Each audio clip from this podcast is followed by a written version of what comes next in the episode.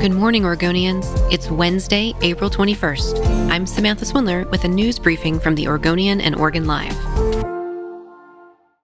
Former Minneapolis officer Derek Chauvin was convicted Tuesday of murder and manslaughter for pinning George Floyd to the pavement with his knee last May. The jury returned a guilty verdict on all three counts second degree unintentional murder, third degree murder, and second degree manslaughter, meaning Chauvin could be sent to prison for decades.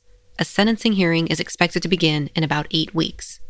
Three other fired Minneapolis police officers are facing trial in August on charges of aiding and abetting murder in Floyd's death.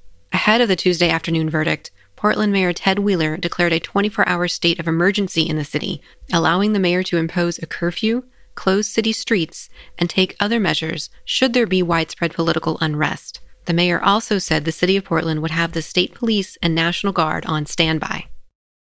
Officials say a large fire that tore through a southeast Portland textile manufacturing facility Monday morning was caused by arson. The blaze, reported at about 3:30 a.m. Monday, caused severe damage to the Portland garment factory at 408 Southeast 79th Avenue. Video released by Portland Fire and Rescue shows a person rummaging in a dumpster next to the building early Monday morning. Seconds later, flames can be seen licking from the top of the bin as the person walks away.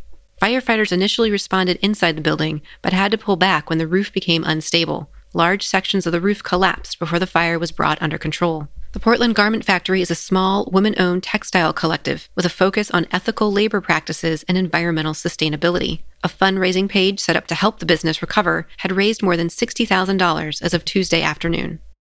On Monday night, protesters calling for racial justice caused nearly $20,000 in damage to the Boys and Girls Club in Northeast Portland, which houses services for mostly black and brown children and families in Portland. The Boys and Girls Club, which was closed Tuesday for repairs, was one of several buildings damaged during Monday night's protests, which saw about 80 people marching from Woodlawn Park to the Portland Police Bureau's North Precinct. Along the way, some in the crowd smashed windows and caused damage to a Popeyes restaurant, a U.S. Bank building, and an ATM, in addition to the Boys and Girls Club. Two people were arrested and charged with criminal mischief. It was one in a string of recent protests that have culminated in vandalism and police declaring an unlawful assembly.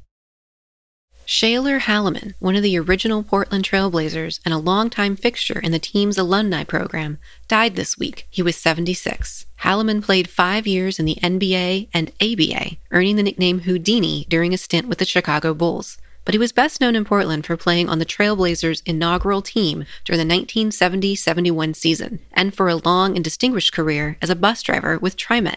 After his basketball career ended at age 27, Halimon initially landed a job as a social worker in San Antonio, where he ran a halfway house, among other things. But he soon returned to Oregon and settled into a decorated career with TriMet that spanned parts of four decades. He was their bus operator of the year in 2010. Today's forecast calls for some clouds but no rain and a high of 79 degrees. Thanks for listening. You can support our local journalism by subscribing to Oregon Live. Go to OregonLive.com slash pod support.